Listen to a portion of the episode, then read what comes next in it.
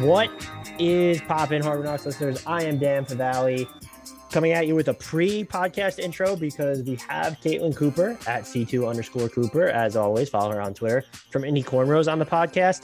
Uh, I did an intro with her, but while we were recording mid podcast, Nate Bjorkgren got fired. And so while there was going to be other stuff attached to this podcast, and also this podcast was not going to be, re- be released on a random Wednesday afternoon, I decided it was best to just push it out, but also wanted to give you a note that we were act, um, reacting in real time. She was kind enough to stay on after the news broke. So we discussed that, discuss a bunch about the Pacers' future, which even if you're not a fan of the Pacers, uh, they are one of the most fascinating teams heading into the offseason now, not just because they have the coaching vacancy. They have the potential to be really good if if they're healthy. She is great as always. Just wanted to throw you that note. Let's get to the podcast now, though, with Caitlin Cooper from Indy Cornrows. What is crackalacking, Hardwood Knocks listeners? I am Dan Favale coming at you without my fantabulous co-host Adam Fromal. I am, however, super excited, as always, to be joined by a fantabulous guest and friend of the Hardwood Knocks podcast, Caitlin Cooper. She covers the Indiana Pacers for Indy Cornrows at SB Nation. Follow her on Twitter if you do not already at C2 underscore Cooper. Caitlin, how are you doing? I'm doing well. I'm happy to be back on here and talking about the Pacers again. It's been a minute. Yeah, so I have a rule that I try not to bother um, guests who are not on the same payroll as me more than twice a year. And so as all this was unfurling with the Pacers over like the past few months towards the end of the season, I was like trying to time it right. I was like, you know, I'm always going to ask her to come on like before the season to sort of analyze everything that happened. But there was such like a, a shitstorm happening in India. I had to resist not trying to get you to come on for an extra appearance because again, I don't like, you know, having people on more than twice a year. I try to be respectful of their time in that way. And I can imagine that that was a pretty hectic closing kick for you. Yeah, hectic's one way to put it. I mean, I think it's probably better that you have me on now because it seems like some of the fog has cleared. Like I just I do power rankings of parts of the NBA season that I enjoy covering and pretty much everything that's happened with the Pacers over like the last month is ranking in like the deep 500s like rumors sorting through rumors locker room strife is all way down there. So well as usual i've brought you on to talk about only sabonis and miles turner trade packages. And so oh great great. So my you mean my following will be sliced in half by the time everybody hears this podcast. My first question though is just how many years did this Pacer season shave off your life? Just with eh, between the injuries, it being a truncated season, the coaching stuff with Nate Bjorkgren, the the way that it seemed like you know you were pretty critical of their defense, but there's just so many moving parts in this Pacer season that even from someone watching afar, it felt absolutely absurd. Right. I mean, I guess the best way I could put it is I've lost track of how many times I've posted my sad Jeff Teague picture. I mean, it is it's a lot of times but i mean in all honesty it feels like in the last calendar year even going back to last season that i've covered i don't know how many pacer teams because i mean you look at it and when victor was out with the injury they were starting jeremy lamb and then victor comes back in kind of a reduced state then they go into the bubble they don't have sabonis but bubble warren kind of happens then they come back to start this season, and it seems like, oh, the actual starting lineup's going to be there. And, you know, we were so innocent back then. And then for four games later, TJ Warren's hurt, and that kind of reorients how you see the team. Then not long after that, they've traded Victor, and then they just have no wings because they have Caris, but Caris can't play. And then you're adjusting to Caris being in the lineup. And then, like the last month, it just seemed like nonstop upheaval. So, from a reporting standpoint. So, even for me, it's hard to wrap my head around how many different teams I've written and talked about. Yeah, and I know part of this is because the world has imploded. But if you were to tell me that it was only two seasons ago that like Thad Young and Bogey were on this team, I wouldn't believe you because it feels like a lot longer in Pacers years. Yeah, no, it definitely does. And and some of that I even have to keep track of because just trying to match this defense against prior defense, especially as it pertains to Sabonis, it's like, well, they didn't actually have those guys last year, but it kind of seems like they did. All of it's blending together. I do know that you're not like the that you don't enjoy rumors that much, but I have to ask you about the Nate Bjorkgren stuff. Mostly, where do you land on it? Because there's, you know, there's smoke, there's fire, and then there's the raging inferno that this rumor mill became. And I don't think at the end of the season, Kevin Pritchard less than ringing endorsement, I think we could call it, of of Nate just coupled with all the reporting, do you land on one side of the fence or the other on what the Pacers should do with him? Or are you more like, just hurry up and get to your resolution, whatever it is, so that you can move on as an organization? Right. So I think for me, like, especially in the aftermath of that press conference, like, even when the initial reporting came out, the fact that the Pacers didn't make any effort to come out and really squash that stuff, with the exception of, you know, TJ Warren putting some tweets out about indicating that he didn't request a trade. But like, the main nuts and bolts of like the human management stuff. They didn't come out and deny any of that. And then in the press conference, the fact that they still haven't made a decision yet and also didn't deny that the human management and micromanaging existed, I feel kind of tells you everything you need to know to a mm-hmm. certain extent. Um, and because a lot of what's being reported from various outlets also seems like this isn't just a disgruntled player at least that's not my read on it. I mean you're hearing stuff about interactions with staff and assistant coaching and some of the challenges they had even building the assistant coaching staff and whether they're going to be i mean just from an outsider's perspective after some of that reporting comes out are you going to be able to find upgrades for an assistant coaching staff? Right I mean, are, are is that a job that people are going to want to take? I don't know. Maybe it is, but I mean, you look back to I mean, I always refer to it as last summer, but last off season, and through reporting, there was indicators that in addition to modernizing the offense, they wanted a coach who was going to come in and be a modern communicator. And to hear like one quote in particular sticks out for me from Kevin Pritchard. He says, quote, I have a young coach who is really talented in X's and O's and he has to get better at human management. So to hear a year later that that didn't happen, that feels like a bit of a failure. And then on the flip side, like I write from more of the X's and O's perspective, and they're talking about wanting to sit down and meet with him and thinking and hoping that he'll be self reflective on things that he can get better at. But was he self reflective in what he was doing just from the X's and O's standpoint? Like you look at that playing game against the Wizards. I mean, the Pacers got wrecked by the Wizards four times. And while they did make some adjustments, I mean, I wrote about it. People can look at the article I wrote about their junk defenses and what they looked like. The third game, they played a lot of triangle two, box and one, and zone, and it didn't go well. But overall, the common thread uniting all of those games together was we're still going over on every single screen and we will not duck under on Russell Westbrook and try to allow him to beat us as a shooter. So to come out and do that in the play-in game again like, yes, it mattered that you didn't have TJ Warren. It mattered that Caris LeVert was in health and safety protocols, and it mattered that Miles Turner was out. That's three starters who all provide unique skill sets. But to come out with the exact same approach was just inex- inexcusable on a certain front to me. I mean, I don't understand why you couldn't at least duck under a screen. Do I think that they were going to win that game? Do I did I expect them to? Did I think they were going to be successful in a first round playoff series against the Sixers, especially without the guys that I just mentioned? No, but that just shows a little bit of inflexibility there. So, at what point do you feel comfortable exact expecting him to kind of be his exact opposite, if you know what I mean. Like if you get into this setting again next year, you're going to be happy that you sat with it. I mean, only they can really answer that because they're the ones having direct contact with him. But I wasn't thrilled from the standpoint that um, he coached this team as the Raptors pretty much from day one. And I wrote celebratory of many of the things that he incorporated offensively from Nick Nurse that I thought worked well for the Pacers. But I don't really understand the approach of defensively copying and pasting that on a roster that it didn't really seem to fit on and that wore on as the season progressed. So I would land toward it's probably time to make a change, but that makes me feel icky. Like I don't like advocating for people to not have a job. And I suppose like maybe to give him the benefit of the doubt, if he had a full training camp and the roster was healthy and you really had time, like in his defense, this wasn't a great season to incorporate trying to play and shape shift through this many different types of defense. You're not having practices. You had a shortened offseason for guys to get conditioned to play this sort of aggressive scheme. So I'm not sure that that worked in his favor, mm-hmm. but um, I think there's a lot of negatives working against him for sure.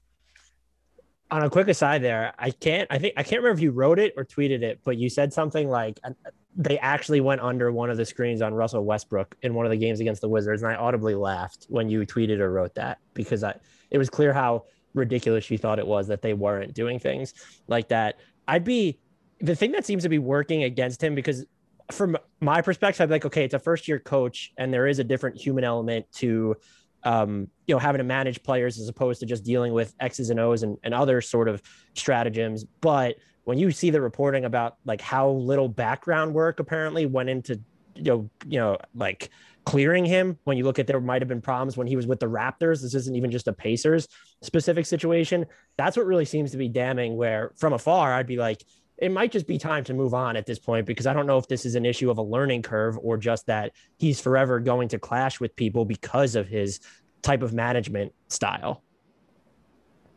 Right. And I mean, just to show the other side, I believe Kevin Pritchard mentioned in the post game presser that they did talk to up to 15. I don't remember the exact number.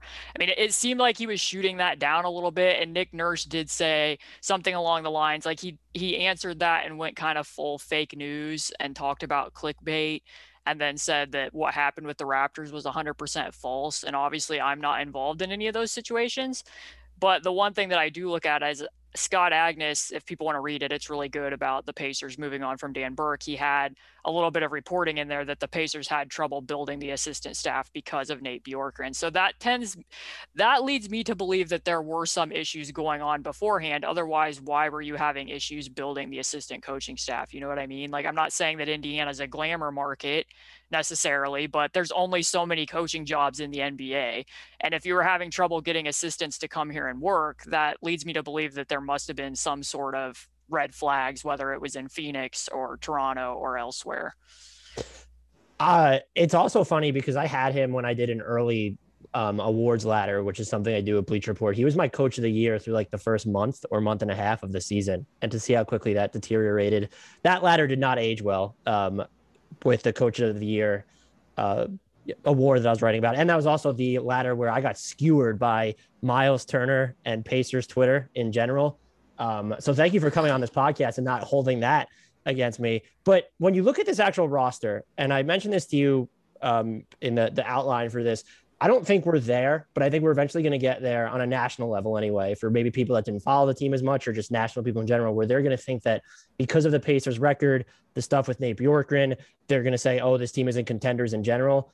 That there's going to be a push again from the outside to maybe make major changes. And I'm looking at it more as I don't know what they don't really have a ton of flexibility anyway. But your what projected as your best five man lineup or your most important five man lineup with LeVert, Brogdon, Warren, Turner, and Sabonis played exactly zero minutes together this season and never had a chance. I mean, just because Warren missed basically the entire year. And so I I'm curious as to what your thoughts are on the roster. Like, is do we chalk a lot of this up to okay, this was a weird season for everyone, um, and the Pacers had the injuries. We haven't seen their best players play together for an extended run, and then just sort of run it back, or you someone that thinks there needs to be more of like a a measurable material change to some of the personnel? Right. So, I mean, I feel like I'm making a habit every time I'm on, I'm on a podcast. I tell people they're going to need a dinging sound for how many times I say I don't know. But I feel like this was a very big I don't know season for the Pacers for the exact reason you just lined out. I literally have not seen this lineup play minutes together. Now, I can make some cross comparisons from what you said earlier in the season when Victor was, you know, moderately healthy and was actually shooting the ball pretty well for the Pacers right ahead before he got traded.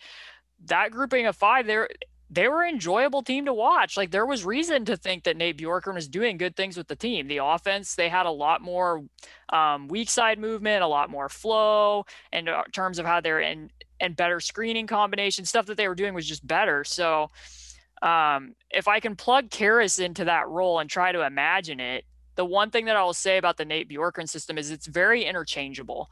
Um, with the way they run some of their staggers connected to staggers like uh, multiple people can play multiple roles. So it's easier for me to imagine a fit with brogdon and levert and tj with how this offense is. Now on the flip side of that with what i was saying with the raptors i'm not sure that this starting five really meshes with playing at the pace they were toward the back end of the season when they only had one big most of the time because one or the other of Turner or Sabonis was injured, mm. as well as just what the defensive system is. I think there's a mismatch there and something would need to give.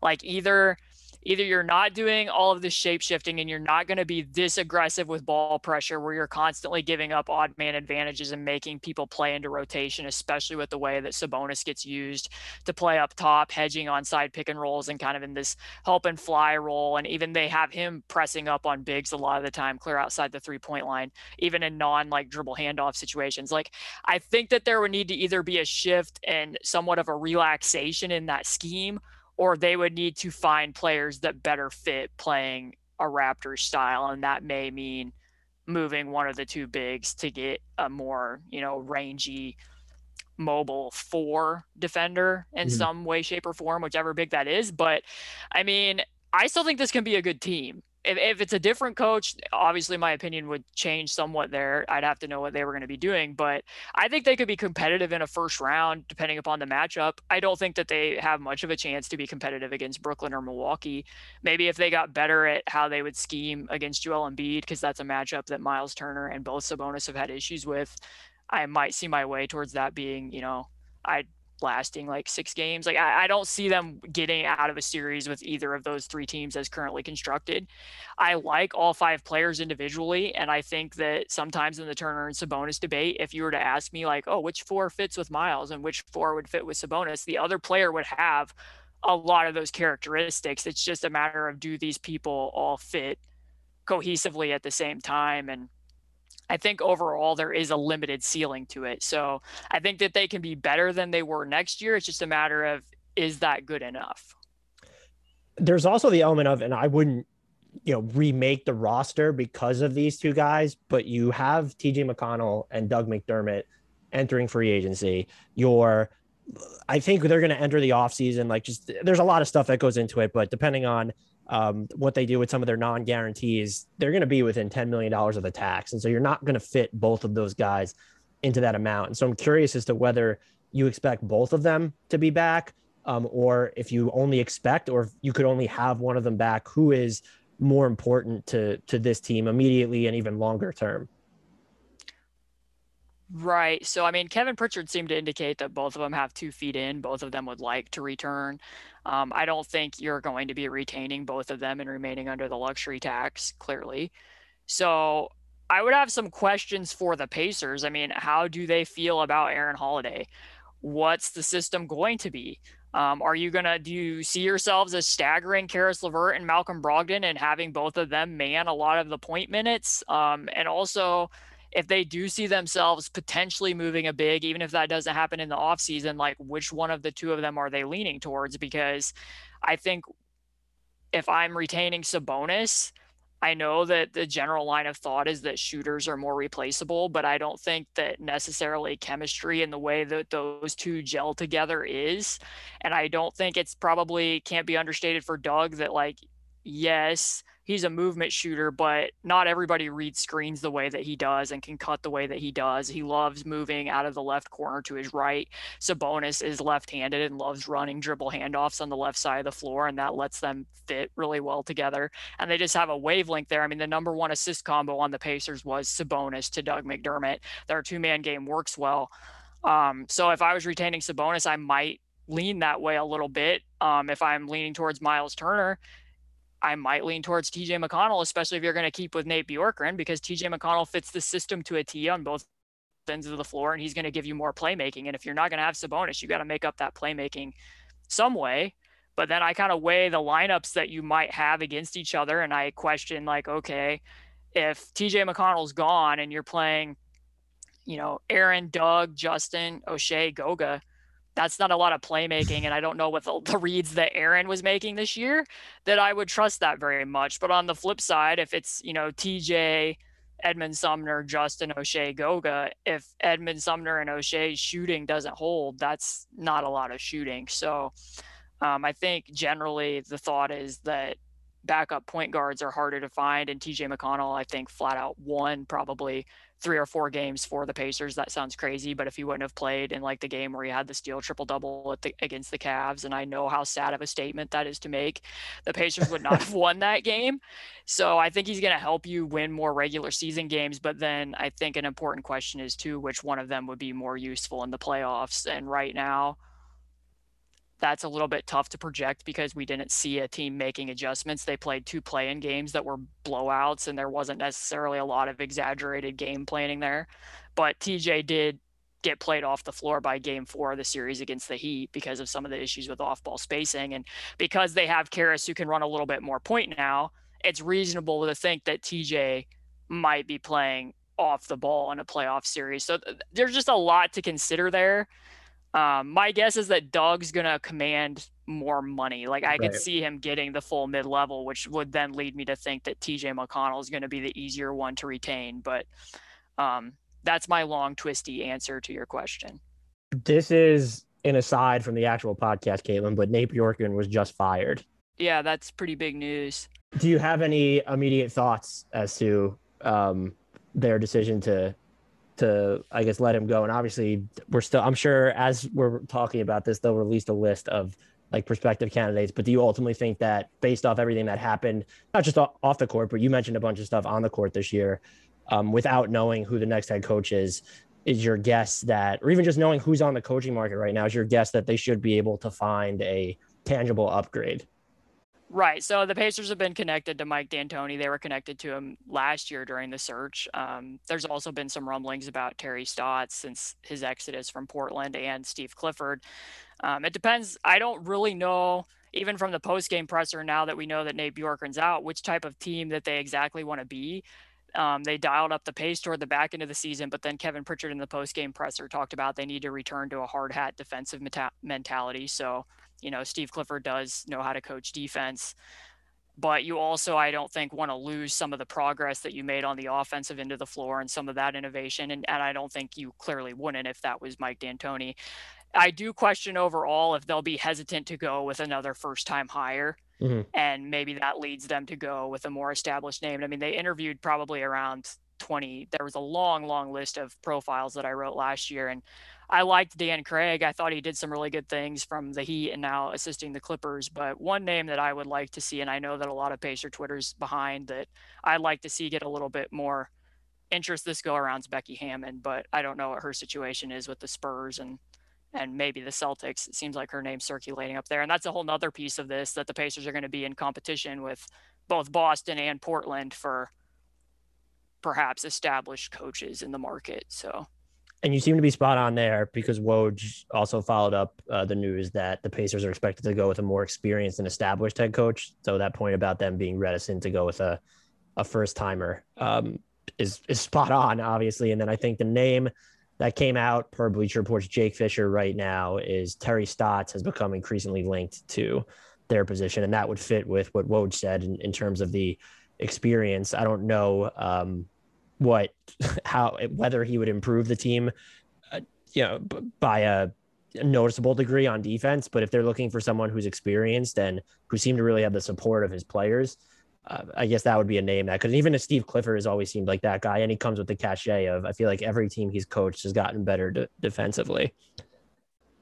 Right, and just I know that a lot of people that I've talked to out of Portland have talked about Terry Stotts is a culture setter as well. And, and clearly that's something that would need to be reset after the last year.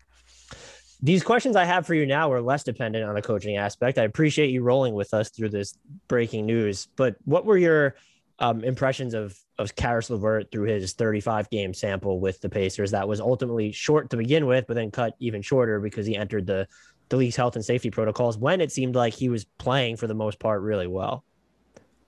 Right. So I don't think we'll have a full picture on Caris until probably next season. I know that he mentioned at times that given his diagnosis and then having to undergo surgery to treat cancer that his conditioning wasn't quite where he wanted it to be but as you say like especially in the month of may um, he really turned it on he got to handle the ball more. Brogdon was out with the hamstring injury and, and really got to develop that chemistry with Sabonis because of that. And that doesn't mean that I don't think he can play with Brogdon. It just gave him more opportunity, more time of possession to kind of find his feel with Sabonis as a role man. Cause you could see that kind of early on when he first came that he would do a little bit of shot hunting and wasn't finding Miles or Sabonis on the pick and roll. But then in the last over like the last 15 games, he really did. His assist rate went up, his assist raw numbers went up, and um, yeah, as you say, I mean, even his three point shooting was up over 40 of the last several games. So a lot to like from Caris. I think one of the things that surprised me is like we knew what he could do with ball screens, but in the Nate Bjorkgren system, at least,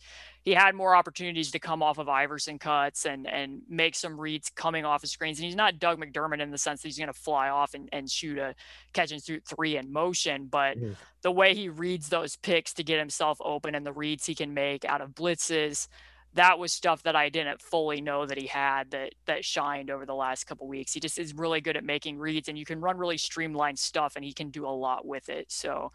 Um, the defensive end's a little bit different story. You can't do the same things. You can't do the same things with Caris that you could do with Victor, and that shows up fairly often. One possession that I would like to point out, they they were getting eviscerated by the Hawks in Atlanta out of the pick and roll with Trae Young and Clint Capela, and they were running single side. So TJ McConnell was guarding Bogdan Bogdanovich, and he would naturally be the weak side tagger, but you're going to have to come off a shooter in order to do it.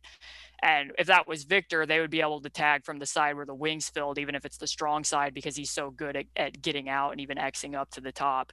Um, Caris doesn't always have the recognition even to come over and tag, let alone I don't think he quite has the recovery speed of Victor to be able to do those types of things. And some of his off ball defense needs to um, this isn't even a word, but I would call it a little bit spacey, where he loses what he's supposed to be doing in those settings. So, um, I think that that needs some fine tuning, but you know, hopefully they can get a coach in there that'll do that because that used to be something you could rely on with the old coaching staff and Dan Burke that they would get development out of wings. TJ Warren showed a lot of growth last year, even just over the first month of the season, and really um, tightening the screws on some of the things that he was doing as a defender. So hopefully they can bring in a, some a new guy who will be able to get a little bit more out of him in that sense.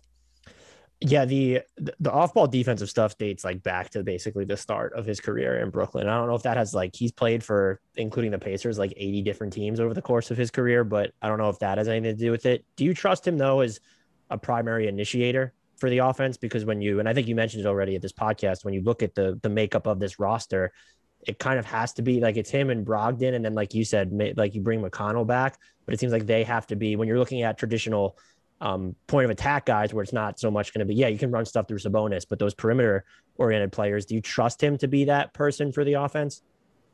Yeah, I mean, he was doing it towards the back end of the season because Brogdon was out. I mean, when TJ McConnell was on the floor, TJ was doing a little bit more of it and his time of possession was down. But Caris is not I mean, to put it lightly, his off ball shooting numbers when he's in catch and shoot settings for his entire career usually settle in the low 30s. So, uh, to a certain extent, it just it feels like a more natural fit for Brogdon to give, be getting more spot opportunities and be doing stuff out of second side attacks with his ability to dribble, catch, and shoot. He can just kind of do more things in that general regard. And but Brogdon has said since the time that he was in Milwaukee that he thinks his best position is point guard. And I think he definitely can play point. There seems to be a little bit of a general movement that he just needs to be a spot up guy, but I definitely think you can run offense through him. Um, he didn't get to run quite as much middle pick and roll this year as the year before. And I think that hurt the Pacers in certain settings because teams started ducking under because the Pacers literally only had one guy who could get downhill for a couple months out of the season when TJ and Caris were both sidelined. So it made it easy to kind of bog down their offense by doing that. And when they weren't running stuff through the middle, it made it harder to get re-screens for him to be able to attack. But they both can do it. And I don't really ascribe to the theory of like, oh, there's only one ball or mm-hmm. uh, I, I, don't think that you can have enough playmaking, and that's something that Caris does over have over Victor. I do think he's a better passer overall than Victor. I mean, even just what I mentioned before, just his ability to pass out of traps is better than what it was than what Victor was going back to that series against Cleveland. So um, there's more passing, and they're both generally willing passing. I think there's sometimes that Caris can do a little bit of shot hunting, but I think that they're both willing to share the basketball. So um, with the right coaching staff, I definitely think that it can work. Whether it will and whether they're willing to make the sacrifices for it too is another question. But from a basketball sense, I think it can be a good fit. And there's probably just a rush always to like the, not every offense has to be like heliocentric as that part now is called it. Like playmaking by committee seems fine. And Caris got a ton of reps even before he was in Indiana with Brooklyn because of all those injuries and just inconsistent roster construction. And he really I would say borderline shined as a passer there. And like you said, he will kind of shot hunt, especially from those in between ranges. But I actually kind of like the idea. I like him better offensively for this team, I think, than Victor Oladipo, just based on the way that they're they're currently built. Even if you thought Victor Oladipo's health issues aside, that his peak individually might just be higher as a player and probably because of the difference making he had the potential to do on the defensive end. But I feel like Caris LeVert is kind of the slightly more well-rounded offensive player. Yeah, I, I, agree with that from what I said from the passing standpoint. And I think, you know, we didn't get many opportunities last year to see TJ Warren and Victor play together with the aside of the bubble and TJ Warren because Victor was kind of in the, the diluted state and TJ Warren had really established himself eh, you didn't have to do a lot of fit finagling there because it was kind of revealing it on its own. I'll be interested to see how the two of them play off of each other, but I think just the fact that because Caris can do more as a facilitator, where TJ Warren is definitely more score first and doesn't necessarily have that in his bag, that I can see my way toward, even though there is a little bit of overlap in how their games are, especially mm-hmm. with what you said, and, and being in the in between range, I think that it can be more feasible perhaps than even with Victor in that sense. Well, you answered the second part of this question already for me, whether you like LeVert's fit next to Warren better than Warren's next to Dipo. Do you have any, you know, expectations for Warren next season? Like, is this something where we should expect there to be sort of a, a steeper grace period because he missed basically all year with that left foot injury? Um, j- just do you have any general expectations for what he can do for this roster, what to expect from the next season, or you know, do they view him should he still be treated as a core piece with he's extension eligible now and he's also has 2022 free agency on the horizon. And people still do remember the the bubble performance that he had. Um, he could be quite an expensive player to keep around long term.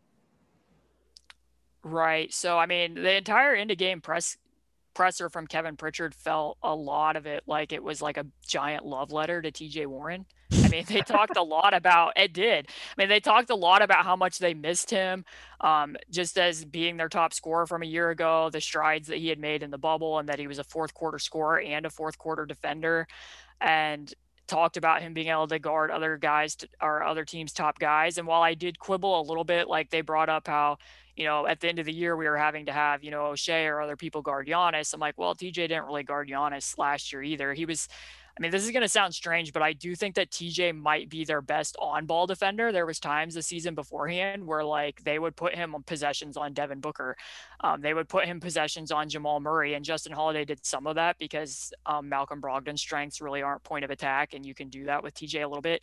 Um, but I mean, they aren't wrong in how much they did miss him from both standpoints. I mean, eh, eh, you're not going to go very far in the NBA when both of your starting wings are not in the rotation, and they did get eviscerated by bigger wings and most like a lot of games and not even just like elite ones like like Giannis and I don't mean this with any disrespect but like Harrison Barnes, OG Anunoby, Mikal Bridges like all these guys I think Mikal Bridges had his highest scoring outing of the year against the Pacers because they just didn't really have anybody that could that could check wings and it's easier to manipulate that when he's in there whether it's going to be that he's doing more stuff on ball or whether it's going to be Brogdon but um, it sounds like he has interest in sticking around. I mean, obviously there was the reporting that he had requested a trade. He shot that down, and Kevin Pritchard did. But um, there was also subsequent reporting from J. Michael at the Indianapolis Star that he likes being in a small market and um, and has enjoyed his time in Indiana, which he seemed to reiterate during exit interviews. So I see him as a key piece, but as you say, um, they can't. I don't know what the full amount they can offer him in an extension is right now before the season starts, but I think it's significantly less than what that he would be right. able to get in free agency. So it does make the money tight if they aren't going to make some other type of a trade. Yeah, I think it's 120% of what would be next season's salary. And I guess he's coming off of injury, so maybe he thinks of accepting that. But uh, I, if I were him, I'd probably gamble going into free agency at this point. And he, I guess he and um, Bojan Bogdanovic are probably like two of Dan Burke's like big wins when you look at his track, yes. record. And obviously Burke is no longer with the team, but just you look at how much those guys improved defensively, where you can even kind of see it in Utah now. Like they're okay. Like they had Bogey on Kawhi for stretches in the Clippers in game one, and he did okay. Like he can play a physical brand of one-on-one defense. And then Warren, when you just look at how he played, and I know the stakes are different from Phoenix to Indiana, but like he improved exponentially on the defensive end during that first year with the Pacers. Yeah, absolutely. I mean, I pointed that out in an article, like, and I'm not trying to pretend that Luke Kennard is an elite player, but he's somebody that's been a killer against the Pacers over lots of games. And they played Detroit like three times early in the season a year ago. And, and TJ Warren struggled in that matchup. Like there were times where he was effectively setting like friendly fire screens. His footwork wasn't good and he was almost screening his own guy. Even when they were over in preseason in India, he had moments where I like I'm mentioning with Caris LeVert, like where he would he would lose track of people away from the ball or whether it was supposed to be him who was sinking on weak side rotations. And then they play like literally it was about a week or two weeks later and he's defending Luke Kennard again and, and not just whether Luke was making or missing shots like his literal execution of what he was supposed to be doing on defense was like night and day. So um yeah, I mean, definitely a kudos to Dan Burke for that one and for TJ. I mean, because I will say it's not universal. Jeremy Lamb didn't make the same strides that TJ did. He obviously put in the work to to get better as well, but that's always been a concern. Like uh, when I've had conversations about Caris is is will can we trust that this will actually get better? And prior to you felt pretty good about it, but TJ certainly made strides as a defender last year. I was about to say that this question is kind of loaded now that the Pacers don't have a head coach, but they were kind of in flux when we started recording this podcast anyway. So it was always going to be a loaded question. But when you look at sort of the uh, the three main pleasant surprises from this season for for Indy, um, from Oshae Brissett, um, Edmond Sumner, and then Baby Shaq himself, Kelan Martin, uh, is there one that intrigues you the most long term, or you think is most important to this team over the longer term? Right. So Edmond and Oshae were two reasons to like keep watching the Pacers while they dealt with a myriad of injuries towards the back half and had kind of all this drama swirling around them. Edmond really improved his uh, you watch him and it looks like his shooting mechanics have got better and he doesn't he does more a lot of what he does originates in the corner, but he doesn't just go there and stand in the corner. He's a great slasher, but he made really good use of of cutting on penetration and also like on banana cuts. And Oshae Brissett was just kind of a revelation. Like that's been a hole that the Pacers have had for a long time at the backup four spot. So I might lean in which one's more important as much as I love the Edmond Sumner experience and just watching like his raw speed in the open floor and his ability to um, leak out and transition. I might lean towards Brissett just because they don't have as much depth at the four spot. And I think that mm-hmm. there's a trickle down effect by having him that if you can play him minutes at backup four, then Justin isn't doing it anymore and he's not getting worn down as the season goes because I think it was uh, in April, late March, his three point shooting really took a hit. And some of that just happens by shooters naturally, but he just looked worn down. I mean, like I mentioned earlier, he would, with the starting lineup at times, he would be guarding the other team's guard, like Collin Sexton or whoever it may be. And then he comes in with the bench and he comes in and guards fours. And if Oshae Brissett can do that, I think you can get him more to his natural position and hopefully get more out of everybody but you hope that Oshae can continue shooting the three the way that he did because he does a lot as a weak side defender. And the Pacers so often their weak side help just wouldn't be there. And he's a guy that can move sideline to sideline really well, shuffles his feet, and could perhaps like contest a shot from three and still get back. And I mean, I've seen him get blocks as a weak side rim protector a few times this year. So he's an exciting one to watch, continue to develop. Sumner was really fun to watch. I if he were like two to four inches bigger, I might be inclined to pick him out of this three. But I, I kind of feel like the answer was clearly um, what you said with Brissett. And also, you know, I love me some Justin Holiday. I know you said he's overstretched in those backup four minutes, but one of the most malleable, just glue guys in the NBA over the past few years. Um, I think when you look at Kevin Pritchard's postseason comments, it was sort of like a, he fell short of Neil Olshey in Portland saying we need a coach who's going to amplify this roster without it making any changes. But he seemed to kind of like when you look at what Pritchard said, like he wasn't expecting any major changes to the Pacers roster, was kind of saying that. That being said, just given as we already talked about McConnell and McDermott entering free agency, maybe they do want to increase some flexibility to keep both of them. And I do agree with what you said, since I didn't get to this before, that I would imagine Doug McDermott does get the full mid level. Um, like he, his value as a movement shooter, obviously you mentioned, dude was shooting like 60 something percent on twos this year, shot over 52% on drives. And so I think he's going to intrigue a ton. But if they wanted to go that route of whether it's just a change or increasing flexibility, is there a player that you look at on this roster who would be most likely to be traded before next season? I mean, Jeremy Lamb, after returning from injury, I give him credit because he was shooting the three very well. And from an offensive standpoint, it was kind of miraculous in the sense that he just didn't look different. Like he was still gliding and getting to his spots as if he was never injured. As I mentioned before, his defense leaves quite a bit to be desired. And in this system, that got exaggerated more. I mean, he comes out at really awkward angles on closeouts. And when you're constantly playing in scramble mode that gets amplified. But they're all they were also trying to find really weird spots to get him minutes. Like he would be playing at the four with McConnell and McDermott and uh, and Goga out there at times, and and Aaron Holiday because they wanted to get those guys minutes, or maybe swap out Aaron Holiday with Edmond Sumner, and that's just that's not going to be a great fit for Jeremy. And I feel like Edmond really established himself well towards the back end of the season, where I don't know that I could justify telling Edmond that he's not going to be getting minutes anymore after what he did to earn the minutes that he got, and it kind of just worked out because Jeremy was dealing with knee soreness, so he wasn't in the lineup, but. I don't know how viable it would be to kind of try to offload his salary, but that's one move that I could see them making just to try to do some consolidation and make their rotation a little bit clearer, of course, depending upon which type of coach they hire. Because there was spots, I will say, like they played the third game against the Miami Heat in the way that the Heat were were blitzing and then kind of taking away the rim that was leaving the floater range open. And it, Jeremy's a guy who you feel good about putting in in a lineup in that situation and still being able to score. He did good things against Toronto's 3 2 zone. The Pacers were really struggling to score against it in that game. And he came in and drew some fouls and was able to get into the soft spots. So, I mean, he does have value if he can be healthy. It's just that they have a lot of players at that particular position right now. And then, you know, I'm I'm with you. It seemed like they felt like they were going to keep the starting five intact and see like now what a new coach can do with that grouping. And I'm not um, completely opposed to it, but I wouldn't say I'm committed to it either.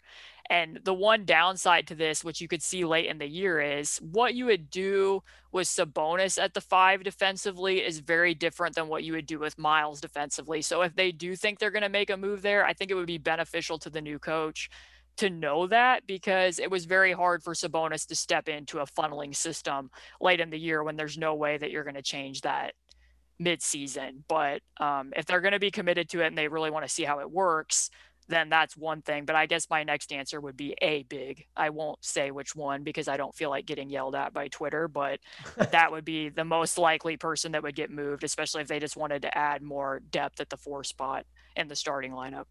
Um, just two quick questions before I get you out of here.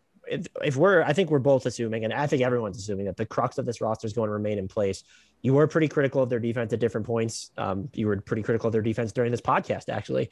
Uh, do they have the personnel when left alone at full strength to be much better? Uh, you know, they were dead last in the share of opponent attempts that came at the rim. Was that just a byproduct of poor transition defense? Is there something more sinister at play? Do you think that their, you know, did their commitment to zone at points really betray them? Um, so was it really more of a coaching thing or even availability thing when you look at the personnel, or do you think that there needs to be like there's still something missing from this roster that would prevent them from being a lot better defensively? Well, I mean, I think it's kind of all of the above. I think that the one thing I keep hanging my hat on, though, is that this was a top six defensive team last year with basically the same roster. I mean, TJ, again, that's a loss, but you are starting Jeremy Lamb in place of Victor last year, and, and the old coaching staff still managed to put together a top six offense with, you know, Victor only playing a handful of games. So um, and one other thing is like there wasn't a massive on off differential in the defensive numbers when Miles was on versus off last year mm-hmm. because they just managed to to scheme things better and and they kept Sabonis's radius closer to the basket than what you'll see this year. I mean, I pointed that out. Um, I think from the non-system standpoint that they didn't always get consistent effort, but I think some of that comes from coaching too and holding guys accountable. But the system, like I said, was mismatched. I think with the roster. Um, and what you said with the zone, I think is very prescient because when you're trying to run that many different, I mean, the two, three, nor the box and one or the triangle and two ever seemed very settled. It didn't seem like they understood what their roles within that were supposed to be. And some of that might come from what you mentioned, like so many different lineups having been there. But um, like bump downs were non-existent. I don't know why they were trapping the wing in a two-three zone, and if they were going to trap the wing in a two-three zone in certain games, why you weren't in pass denial mode doing that. Those types of questions are definitely worth asking. And when you're rotating through that many different types of coverages, I think it can be hard. But what you bring up about the opponent rim rim percentage or rim frequency. I think that's about like a three prong thing. Yes, their transition defense had a lot of issues towards the back end of the season for several technical reasons that I won't get into, but they also like when you're ball pre- you're when you're applying that much ball pressure, you're giving up an odd man advantage, and then Miles Turner's having to commit and sell out for blocks, or Sabonis is having to sell out for contests, It made it harder for them to rebound. And they don't have a lot of top rebounders, so they also ranked very low in second chance points. So that's points that they're getting around the basket. Whether you know sometimes those will be kick out threes, but um, those are some of the reasons. And then Sabonis just isn't going to protect the basket as well in the minutes that he's out there than Miles is when you're doing so much funnel, funnel, funnel, which is where right. I go back to the two bigs. If, if you're going to have Sabonis out there, you're going to be, I would think, my gut inclination is that you would be pushing more of that and using baseline sideline as more of a fifth and sixth man or sixth and seventh man, which is interesting because in the preseason they were they were icing more side pick and rolls, and then once the regular season started, they were pretty much having him exclusively hedge those. So um, when you're funneling stuff to him, he doesn't have the wingspan nor the timing to be doing what Miles does as a pick and roll defender. So that's certainly a contributing factor. But the opponent rim frequency was also like third in the league, even in the minutes when Miles was out there. They just don't have any rim deterrence. They don't keep people out of the paint. And some of it goes back to like what I just said, their stances, even when they come to the nail, they're just funneling people right down the lane. So my inclination is because of what the numbers were last year that you can get it better than what it was but you've also subbed out a few people with Caris. I don't know what TJ Warren's going to look like coming back from a foot injury. So I'm somewhat hesitant. I don't think that they have a silver bullet for how they're going to defend people like, you know, Giannis, Ben Simmons, Pascal Siakam. I don't I don't know that that's going to be answered internally and you're just going to have to find other ways to cover for that or somebody who can creatively come up with different coverages. I would have been interested to see, and I know people probably look at the overall team defense too much rather than you know on offs here, but had Miles Turner never had the, you know, missed a, a ton of time with the, but he have a big toe injury and he had an ankle injury at one point. Uh, didn't even fracture through this season. He dealt with a bunch of different stuff. They were in the 80th percentile of defensive efficiency when he was on the court, and opponents were still, like you said, getting to the rim a ton. But a testament to his rim protection that they still performed so well in those minutes, despite letting, when I looked it up, it was 37.1% of their opponent shot attempts were coming at the rim with Turner on the court, which is a huge number. They were just so good at defending the rim with those minutes. So he had a fantastic defensive season, and I'm sure his absences exacerbated the issues. But is it could it technically be oh, like yeah. a blessing in disguise thing where it helped them realize like how far away they were defensively if he's not on the court because there are going to be you know between in a normal season if he stays there 15 to 20 minutes a game or he's not necessarily on the court right i mean i think that they need to evaluate how much that and i don't mean this in a derogatory sense to miles at all for all the reasons you just said like he's a tremendous pick and roll defender, great rim protector. He can he's adaptable in the way that you can use him in the pick and roll more so than Sabonis. But I think that you need to evaluate how much you're overburdening him to be doing those things and how much you're willing to let people, even though how well he depresses that field goal percentage, if that's completely viable, and that if that's going to be your scheme, then I don't think you're going to be completely reorienting it in the minutes when he isn't out there. So um, yeah, I mean, they did mention how much they missed Miles as a rim protector during the end of season press conference. And this is the second time they've done this because when they drafted Goga and it was still the Dan Burke system, they're like, well, one of the most, Goga can block shots. And one of the most important things when we set our defense is a shot blocker. And I think Kevin Pritchard said something along the lines in the end of season presser, like, um, two of the most important things in the NBA is having a rim protector and a wing defender. And TJ Warren and Miles were out. And I'm sure some of that was like, trying to provide reason for why they had such the fall off that they did without mm-hmm. completely mm-hmm. sandbagging Bjorkgren or anybody else. But um, because you also need to be able to hire a new coach, so you don't really want to completely back blackball the coach that's leaving. But um, yeah, I mean, I, I think that Miles would have made the defensive situation towards the end of the season better, but I can also look at games like against the Wizards where they still gave up 74 paint points in that game, even in the one that he played, and they weren't keeping Russell Westbrook out of the paint. And that's where I go back to, you know, maybe don't go overboard with overs. And I do think that they need to make some scheme adjustments, whether they have him or not. And they had issues toward the last several weeks. I mean, the last game he played in against the Hawks, they were getting ripped up by Clint Capela on the roll, and that's a little bit of my pet peeve. Like that's not him. That's a team thing. You need to be able to. You're not going to defend that two on two. There's no way you're right. defending Trae Young two on two in those situations. So definitely some refining that they need to do and evaluation. My final question, and I feel like I've jumped around a ton because of Woj here, but is there anything else I didn't ask you? And I'm there's a ton of things I didn't ask you, but is there anything else that I didn't ask you that you want to talk about or something that you think needs to be mentioned about this team heading into the offseason? Are you sad that I didn't ask you more about Malcolm Brogdon, Sabonis, or Turner trade packages? Anything at all? No, not sad at all about the fake trades. And I, I feel like I need to apologize now. I mean, the listeners aren't going to know this, but I apologize for the amount of times that my internet went out during this, that my mic didn't work, and that my phone has been constantly pinging about Nate Bjorkgren being fired. And I also apologize for answers that now don't reflect that Nate Bjorkgren was fired.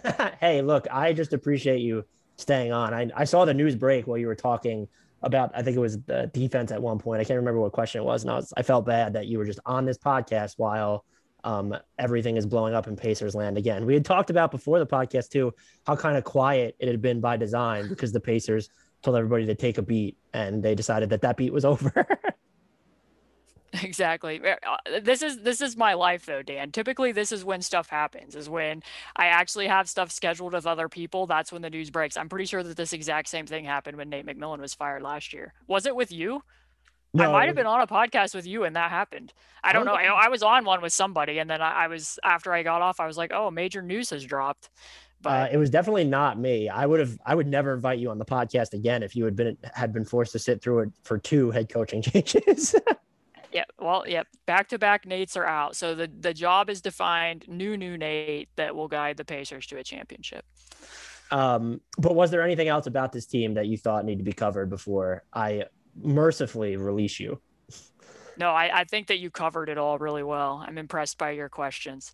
Oh, you're too kind. Uh, this team is fascinating heading into the offseason, not just because Nate Bjorkgren was already fired, but when you look on paper, they have one of the deep, I don't, it's not a perfectly balanced roster, but it's one of the deepest rosters in terms of actually good NBA players on it. And they have the potential to go from sort of this implosive faction this year to in the thick of the you know a top four spot in the East next year. And so their offseason is going to be fascinating. I hope you will let me bother you again once all that hoopla sort of unfolds before we get into the the next regular season. But if you guys are not following Caitlin and you're listening to this podcast, I have no idea what you're doing with your lives. Follow her on Twitter at C2 underscore Cooper, spelled exactly as it sounds. Fantastic writer for Indy Cornrows at SB Nation. Um, just knows so much about the NBA. Great follow on Twitter if you're looking for great playoff analysis right now as well. Caitlin, thank you as always so much for coming on and giving me and being so generous, excuse me, with your time. Thanks again for inviting me. I really appreciate it.